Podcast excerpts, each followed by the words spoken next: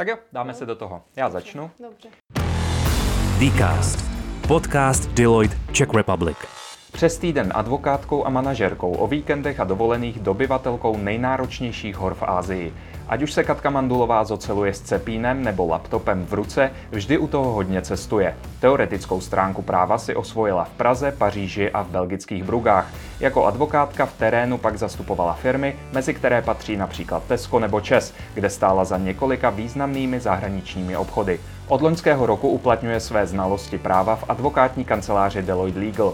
Kačinu gradující právní kariéru přitom doprovází její obdivuhodné horolezecké portfolio a cestovatelská dobrodružství, o kterých napsala už dvě úspěšné knihy. V extrémních horských podmínkách i v kanceláři se řídí pravidlem na vrchol nevedou žádné zkratky.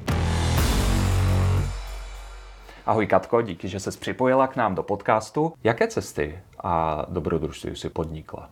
V rámci dlouhých prázdnin na právnické fakultě jsem se vydávala eh, stopem na různé kontinenty a prostopovala jsem ve 20 Severní Ameriku, pak eh, i Jižní Ameriku. Postupně jsem se začala pouštět do Ázie. Podnikla jsem cestu po zemi do Pákistánu, protože tam jsou hory a, a zdálo se mi, že je to kout, který mě zajímá. A vlastně celá střední Asie mě chytla za srdce a tak jsem se do téhle části světa začala vracet. Čím tě chytla? Dá se to nějakým způsobem popsat? Mě zaujala takzvaná Great Game, velká hra, která se o střední Asii už od doby imperialismu hraje a je to eh, jakýsi geopolitický souboj eh, mezi Ruskem a Anglii a předmětem sváru a zájmu eh, je vlastně eh, ta nejkrásnější část světa, která má nejkrásnější hory,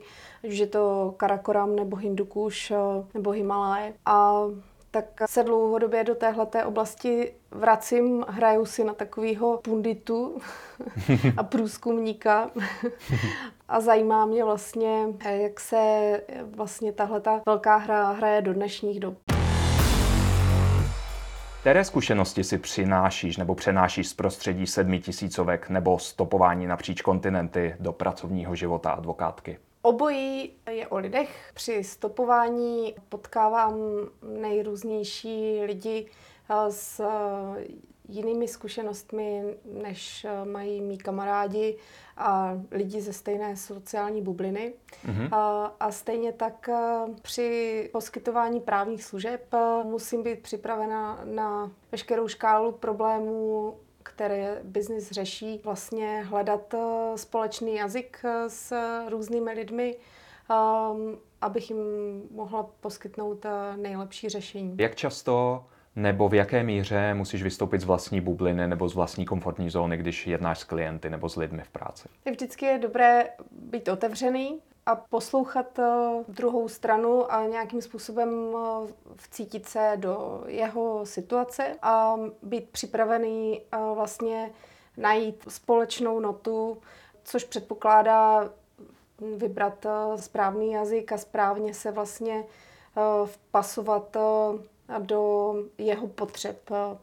Eh, není pro tebe po tolika adrenalinových dobrodružstvích a exotických zážitcích pracovní život v kanceláři poněkud statický nebo řekněme nudný? Tak pro mě je určitě adrenalin i uh, ten pracovní život a, práce advokáta je vlastně vzrušující kreativní uh, job, který mě dává prostor pro seberealizaci.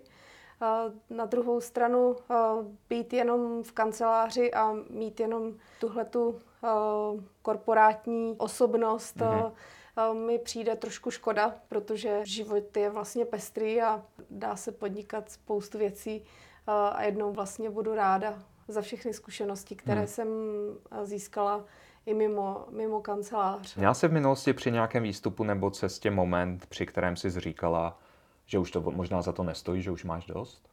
Tak jo, někdy se člověk o, o, unaví, ale nikdy se mi nestalo, že by jsem vlastně nedojela do cíle nebo do, nedosáhla toho, čeho v tu chvíli jako můžu dosáhnout.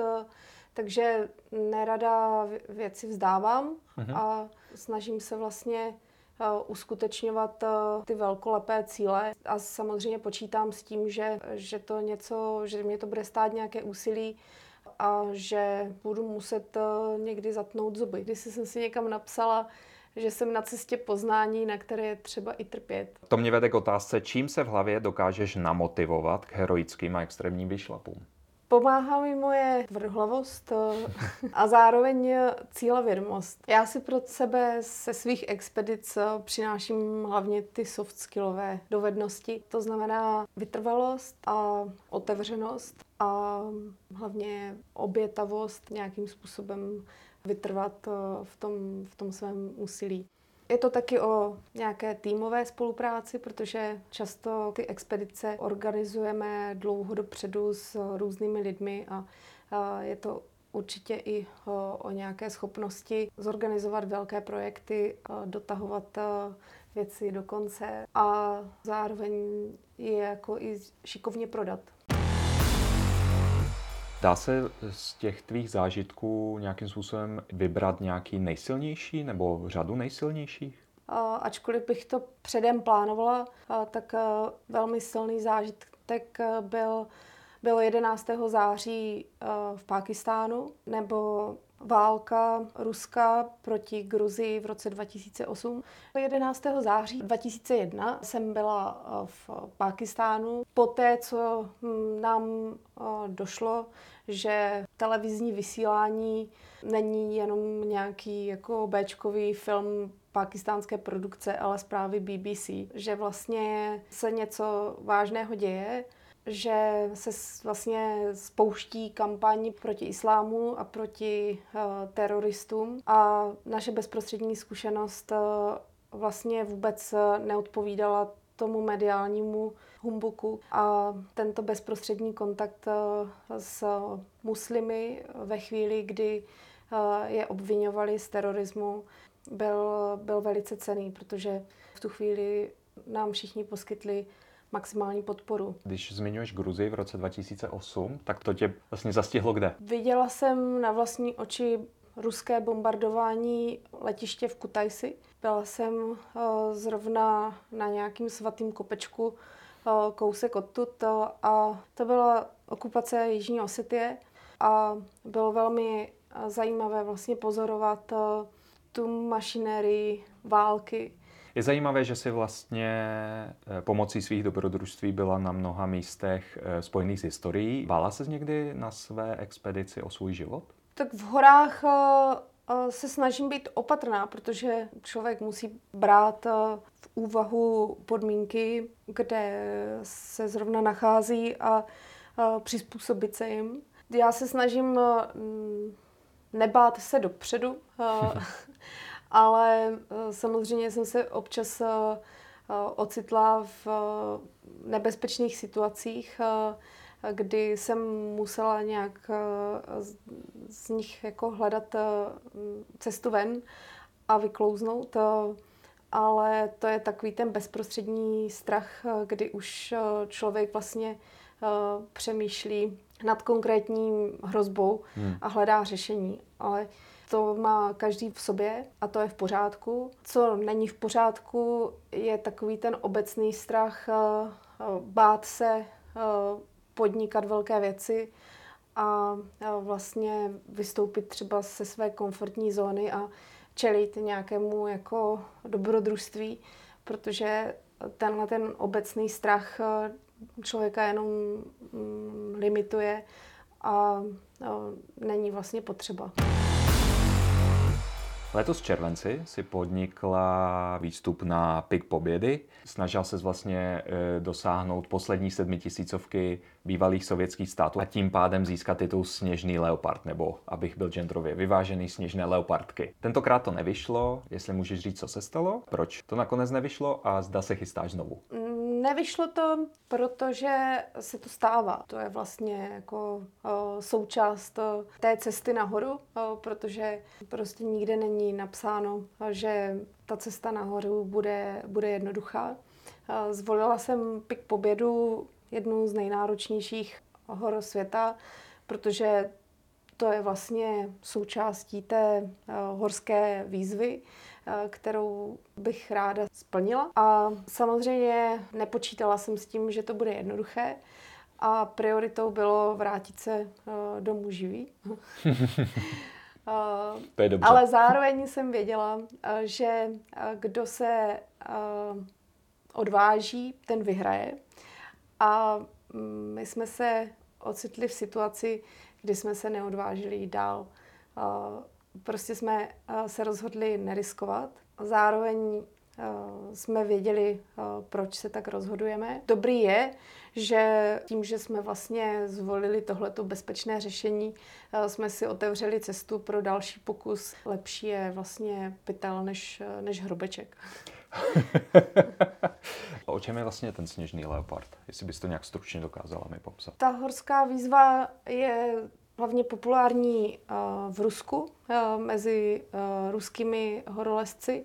Ty sedmitisícovky teď leží mimo Rusko, nachází se všechny ve střední Asii. Je řeč o Chantengry, pik Pobědy, pik komunismě, pik Korženěvské a pik Lenina. Každá z těch hor je jiná a každá má své úskalí. Já se tady do toho regionu ráda vracím a vlastně lézt na, ty, na tyhle ty kopce je pro mě taková dobrá záminka, proč zůstávat v kontaktu dlouhodobě s tím regionem a vlastně sledovat, sledovat ten posun celé té společnosti.